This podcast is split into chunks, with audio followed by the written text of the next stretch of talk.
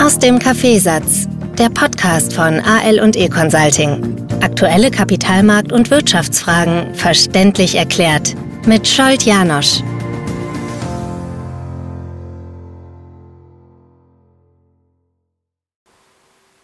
Bis jetzt haben die, mir die Podcasts recht gut gefallen, aber nach ihrer Aussage, dass die Zinsen möglicherweise nicht sinken, muss ich sagen, äh, ja, es liegt mir auf der Zunge zu fragen, ob sie spinnen. Diese sehr direkte und äh, spontane Rückfrage, so einen Hüftschuss, habe ich von einem Podcasthörer bekommen, weil äh, ja, in, in den einzelnen Themenbereichen ich immer wieder diesen Gedanken aufgebracht habe, dass es Sinn macht, Sinn machen könnte, Geschäftsmodelle daraufhin zu prüfen und sich anzuschauen, wie es aussieht, wenn nicht die große Zinssenkungsrettung kommt, sondern die Zinsen weiter oben bleiben. Es gibt ja immerhin einige Parameter, die dafür sprechen und Gedankenmodelle, die sowohl die Inflation als auch die Zinsen auf einem höheren Niveau für notwendig, für sinnvoll erachten. Alleine wenn wir die ganzen Ausgaben aus, aus dem Blickwinkel der Energietransformation, der CO2-Vermeidungsthemen uns anschauen, dann sehen wir, dass dort sehr viel höhere Kosten auf uns zukommen werden. Und diese höheren Kosten äh, werden natürlich à la longue vom Markt, vom Konsumenten getragen und Schritt für Schritt in diese Richtung zu gehen, dass man sich auch an höhere Preise gewöhnt. Ähm, ja, dafür sind die Zinsen, dafür ist die Inflation ähm, ein, ein Parameter, äh, sind Dinge, die notwendig sind. Man hört zwar immer wieder, dass zum Beispiel im Immobiliensektor die Probleme sehr groß sind und noch sind die höheren Zinsen dort nicht angekommen, weil die Finanzierungsrunden äh, und, die, und die Finanzierungslinien so aufgebaut waren, dass die jetzt erst in die Umschuldungsphase kommen. Und man hört so ein bisschen auch die äh, Probleme der amerikanischen Gewerbeimmobilien, wobei man dazu sagen muss, diese Probleme sind ja nicht unbekannt. Die Bücher sind offen, man kennt die Probleme äh, die sind dann vom, vom Kapitalmarkt auch eingepreist. Und ähm, so, sobald die langfristigen Zinsen ein wenig zurückkommen, zeigt sich auch schon wieder Erholung auf der Immobilienseite. Möglicherweise kann über die Zeit der Immobilienmarkt sich selber stabilisieren, weil das ja dort beginnt, wenn die Vermietungen wieder äh, äh, raufgehen, wenn die Mieten nicht stagnieren, sondern zumindest gleich bleiben oder leicht steigen aufgrund der Inflation. Wenn die Preise für die Käufer nicht fallen, sondern stagnieren und dann leicht steigen aufgrund der Inflation. Und weil jetzt einige Zeit lang einfach schlichtweg weniger Immobilien ähm, hergestellt wurden, wenige Projekte verwirklicht wurden, dann ist es über die Zeit, führt es dazu, dass es hier eben diese äh, Preissteigerungen gibt, die dann den Immobilienentwicklern die Möglichkeit geben, sich zu stabilisieren. Gar keine Frage, in der Zwischenzeit müssen die überleben. Und da ist halt natürlich gefragt, wenn man extrem überfinanziert hat, wie radikal ist das Management in der Lage, sich selber zu beschneiden, sich selber zurückzufahren weil Immobilienprojekte, die Zeit brauchen, die werden von innen ausgehöhlt, wenn die Kostenstrukturen weiterhin so hoch sind, wie sie früher waren, weil die Eigentümer oder das Management nicht bereit ist, hier radikalste Maßnahmen zu treffen. Es gibt übrigens auch schon Immobilienentwicklungsprojekte, die ohne Banken auf die Beine gestellt werden. Ähm, in vielen Fällen sind die Banken natürlich dazugeholt worden, weil damit ist die Rentabilität äh, hochgehebelt worden über Kredite. Aber es gibt immer mehr Immobilienentwickler, die 100% aus Eigenkapital, also ohne Banken, maximal vielleicht mit Co-Investoren, denen sie natürlich äh, dann von der Rendite, vom Ertrag was abgeben müssen, aber die hergehen und sagen, wir finanzieren ohne Banken, die brauchen wir nicht, weil die Banken setzen sowieso Kriterien fest, die, wenn man die erfüllt, dann braucht man sie in Wahrheit nicht und sind auch noch in der Haftungsfrage erst, im ersten Rang. Das heißt, alle anderen sind schlechter gestellt. Wozu brauchen wir die noch überhaupt? Und ähm, deswegen machen die das eben mit, mit ähm, Eigenkapital. Die Hauptfrage, die immer wieder auftaucht, wenn die Märkte äh, eben so, so heiß sind wie jetzt, soll ich alles vom Tisch nehmen, soll ich alles verkaufen, mich zurückziehen? Und dieser Gedanke, dass All-Time-Highs und immer wieder hohe Kurse die Normalität sind und nicht die Ausnahme, sich daran zu gewöhnen, ist gar nicht so einfach. Die Wirtschaft, die hat hauptsächlich zwei Motivatoren und zwei, zwei Antriebe. Einerseits so zu arbeiten, dass Lebensfähigkeit möglich ist und zweitens die Strukturen immer wieder so zu optimieren, dass die Gewinne, die Margen äh, immer höher gefahren werden können. In den Systemen steckt sehr viel Effizienzmöglichkeit. Die Frage ist immer nur, wie, wie gelingt es, diese Effizienz rauszuholen.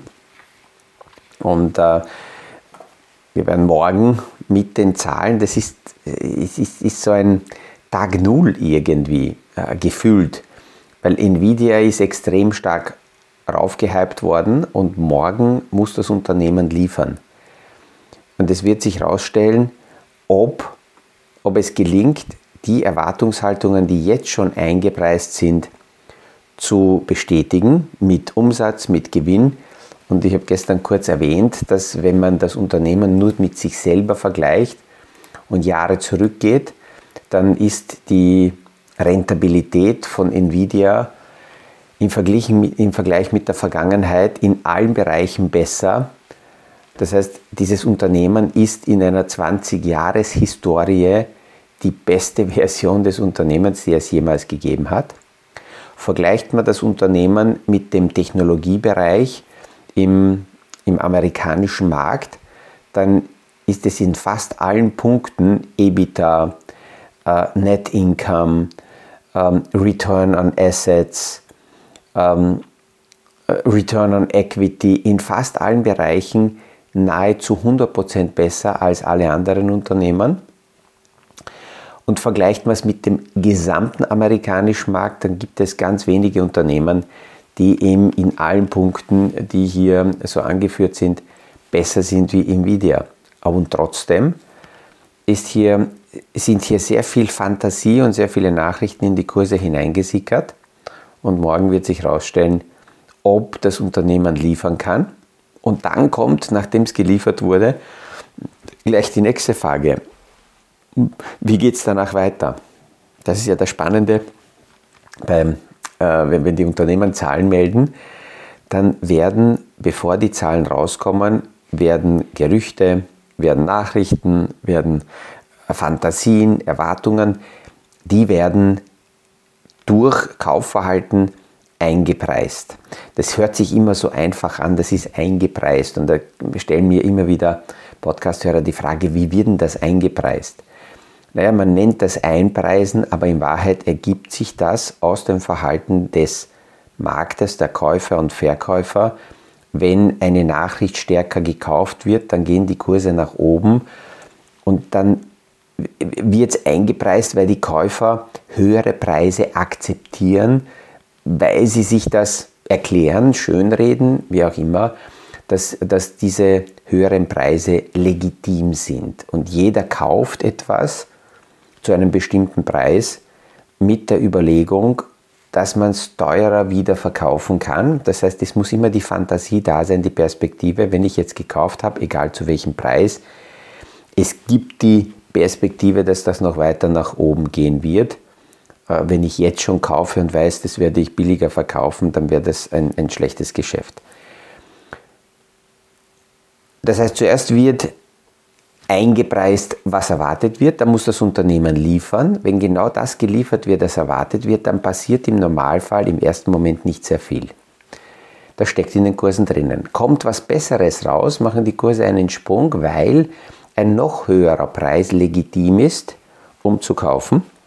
Kommen schlechtere Zahlen raus, dann wird es im Normalfall eine Korrektur nach unten geben, weil eben ein niedrigerer Preis legitim ist, um zu kaufen. Aber damit ist die Geschichte nicht zu Ende, sondern gleich im nächsten Atemzug geht es weiter, meist mit dem Ausblick für die nächste Phase, meist äh, für die nächsten Quartalszahlen. Und da hört man genau dem Management zu, was sagen die? Reden die über Probleme, Herausforderungen? Äh, erzählen sie über Perspektiven? Wie geht es mit den Margen weiter? Was sehen die? Äh, wo kommen die Zahlen her? Und dann, nachdem die Vergangenheit abgehakt wurde, wird eben im nächsten Atemzug schon die, die Zukunft wieder preislich behandelt, wird wieder eingepreist. Entweder wird wieder erklärt, dass höhere Kurse legitim sind, weil aufgrund der Erwartungshaltungen die höheren Kurse in Ordnung sind, oder es gibt einen Rücksetzer, und dann kommt noch was dazu. Es gibt kurzfristige Spekulanten, die nur auf die Quartalszahlen hin spekuliert haben in die eine oder andere Richtung. Und nachdem die Luft raus ist mit den Zahlen, äh, gibt es dann Gewinnmitnahmen, gibt es dann äh, in den Kursen stärkere Bewegungen. Im Normalfall kann man sagen, dass ein paar Tage nach der Quartalsmeldung wieder so weit Ruhe eingekehrt ist, dass die kurzfristigen Spekulationen aus einer Position äh, rausgegangen sind. Im Zusammenhang mit, den, mit, den, mit der Langfristigkeit von äh, Investments wird ja immer wieder so im Raum stehen gelassen, dass wenn man langfristig kauft, quasi diese Buy-and-Hold-Strategie, äh, dass das langfristig auf jeden Fall gut ist und dass da nicht sehr viel passieren kann. Es gibt ein, äh, eines der meistgelesenen Bücher ist von Jeremy Siegler, Sigles. Ähm, Stocks for Long Run heißt das Buch, ein Professor aus Amerika äh, von der Universität of Pennsylvania in Philadelphia. Und wenn man dieses Buch liest, ist ein Bestseller, dann hat man eben dieses Gefühl und wird darin bestärkt, dass wenn man langfristig kauft, tatsächlich alles gut wird und nichts passieren kann. Ähm, es soll kein Missverständnis aufkommen. Ich persönlich bin äh, davon überzeugt, dass genau die Langfristigkeit ganz wichtig ist im Investment. Warum? Äh, weil eben die Wirtschaft langfristig nach oben strebt und deswegen das, was ich am Anfang gesagt habe, immer wieder All-Time-Highs normal sind. Dazwischen gibt es halt Überraschungen, die die Märkte verdauen müssen. Aber äh, dass langfristiges Anlegen risikolos sein soll, äh, das wäre, das wäre das falsche Bild. Und mir ist aus einem Artikel ein aktueller, ähm, ein aktueller Beitrag von Professor McQuire in die Hand gefallen, Edward McQuire, und das ist, dieser Artikel ist deswegen interessant und dahinter steckt auch eine Arbeit von ihm, weil er im Gegensatz zu Sigles eine Studie durchgeführt hat und die sind zurückgegangen beide bis ins Jahr 1862 und haben sich aus dem Markt heraus zufällig ausgewählte Anleihen, Aktien ähm, näher angeschaut. Der Maguire hat nur im Gegensatz zu Sigles deutlich mehr Positionen in die Hand genommen. Er hat in etwa fünfmal mehr Aktien äh, äh, untersucht und bei den Anleihen deutlich mehr Anleihen, zehnmal so viele Anleihen. Der Sigles hat teilweise aus jeder Kategorie nur eine Anleihe genommen, das war für den McQuire zu wenig. Und dadurch, dass er deutlich mehr genommen hat aus dem Markt, eine größere Marktbreite abgebildet hat, hat man eines gesehen, dass natürlich in einem breiteren Markt die Wahrscheinlichkeit, dass es auch einen Konkurs gab, dass es technologische äh, Weiterentwicklungen gab, dass es schwere Zeiten gab, wo manche Unternehmen zum Beispiel keine Dividende bezahlt haben, dass äh, Paniksituationen an den Märkten entstanden sind und auch Staatsbankrott äh, nicht ausgeschlossen werden kann oder Herabstufungen von, von Anleihen bei äh, Unternehmen. Also die Studie von McQuire ist deutlich äh, äh, breiter aufgestellt und er hat noch etwas gemacht. Er hat diese Studie so untersucht, wie die derzeitig äh, populärsten Indizes zusammengestellt sind nach Börsengewichtung, nach Börsenkapitalisierung und er hat die Dividenden, die hier ausgezahlt wird, äh, wurden, auch wieder reinvestiert. Was kommt jetzt bei der zweiten Studie von McQuire raus? Die Daten zeigen, dass es stimmt, dass langfristig in Aktien zu investieren, an den Märkten langfristig investiert zu sein, sicherer ist. Aber, und das Wichtige ist, es ist die Frage, in welche Märkte investiert man und wie langfristig ist langfristig. Und der McGuire hat zwei Zeithorizonte äh, herangezogen. Er hat ähm, 20 Jahre und 50 Jahre Zeithorizont genommen. Die meisten Privatanleger denken nicht in 50 Jahren, das ist eher ein Zeithorizont für Pensionskassen. Die meisten Privatanleger denken so in, in 20 Jahre Perspektive, äh, Perspektiven. Und das Interessante ist, wenn man das also näher anschaut, dass in dieser Studie, wenn man die 20-Jahres-Perspektive äh, in die Hand nimmt, bei 20 Jahren gab es sehr viele Märkte, die negativ waren in der Wertentwicklung. 20-Jahresfenster. Man hat immer wieder 20-Jahresfenster angeschaut und je kleiner die Märkte und spezielle die Märkte waren, umso schwieriger war es dort, ähm, langfristige Erträge zu erwirtschaften. Wenn man jetzt zum Beispiel den italienischen Markt hernimmt, das gehört zu den Worst-Case-Szenarien, hat Italien im Aktiensegment über die 20-Jahres-Periode kaum positiv gewirtschaftet, weil die Wirtschaftspolitik sogar ganz schlecht war. Oder wenn man historisch längerfristig schaut, gab es Länder wie Argentinien, die noch 1900 zu den reichsten Ländern der Welt gehört haben, aber durch schlechte Wirtschaftspolitik komplett runtergewirtschaftet wurden und ähm, heute vor dem, vor dem Bankrott stehen und immer wieder auf der Kippe sind, ob und in welcher Form die überhaupt noch überleben können. Ich werde die, auf diese Studie noch diese Woche einige Male eingehen, weil diese eben sehr interessant äh, zeigt, dass auf 50 Jahre Sicht deutlich mehr Märkte positiv sind. Aber diese passive einmal zusammengestellt und ich greife es nie wieder an Strategie nicht wirklich zu den Erträgen führt. Das spricht auch für aktives Management im Portfolio. Und bei den 20 Jahren ähm, zusammengefasst nur ein Markt in allen Bereichen immer positiv ist. Das ist der US-amerikanische Markt. Der amerikanische Markt war in dieser Studie sowohl auf 20 Jahressicht als auch 50 Jahressicht immer deutlich positiv, ist der einzige Markt weltweit, der es geschafft hat, in allen Bereichen immer positiv zu sein. Natürlich muss man sich äh, provokant die Frage stellen, wenn heute der amerikanische Markt schon 70 Prozent des Weltmarktes ausmacht, Tendenz steigend, bald sind wir bei 80 Prozent. Wozu brauchen wir dann noch die anderen Märkte? Ähm, aber für Anleger ist es ganz wichtig, weil die meisten Anleger ähm, trotzdem darauf schauen, wo kann ich Erträge erzielen.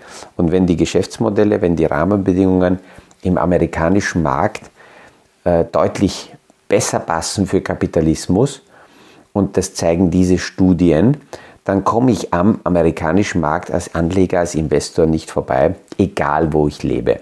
Und das ist auf der anderen Seite auch das Gute im, in, den, in den Möglichkeiten eines globalisierten Marktes, weil ich als Privatanleger die Möglichkeit habe, eine globale, sehr breit aufgestellte Portfoliostrategie zu fahren und bin nicht unbedingt darauf angewiesen, in meinem kleinen, möglicherweise ähm, äh, illiquiden Heimatmarkt hängen zu bleiben.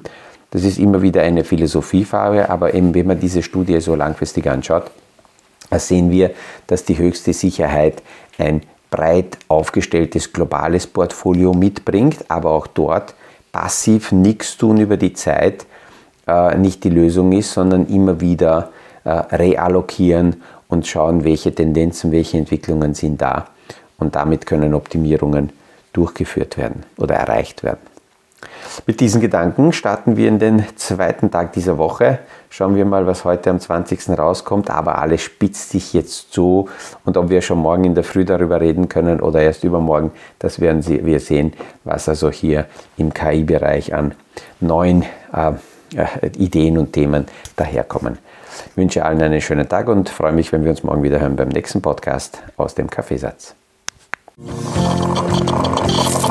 Das war aus dem Kaffeesatz, der Podcast von AL und E Consulting zu aktuellen Kapitalmarkt- und Wirtschaftsfragen, verständlich erklärt mit Scholt Janosch. Aktuelle Fragen, Rückmeldungen und Anmeldungen zum nächsten Kapitalmarkt-Talk findet ihr auf unserer Homepage www.aleconsulting.at.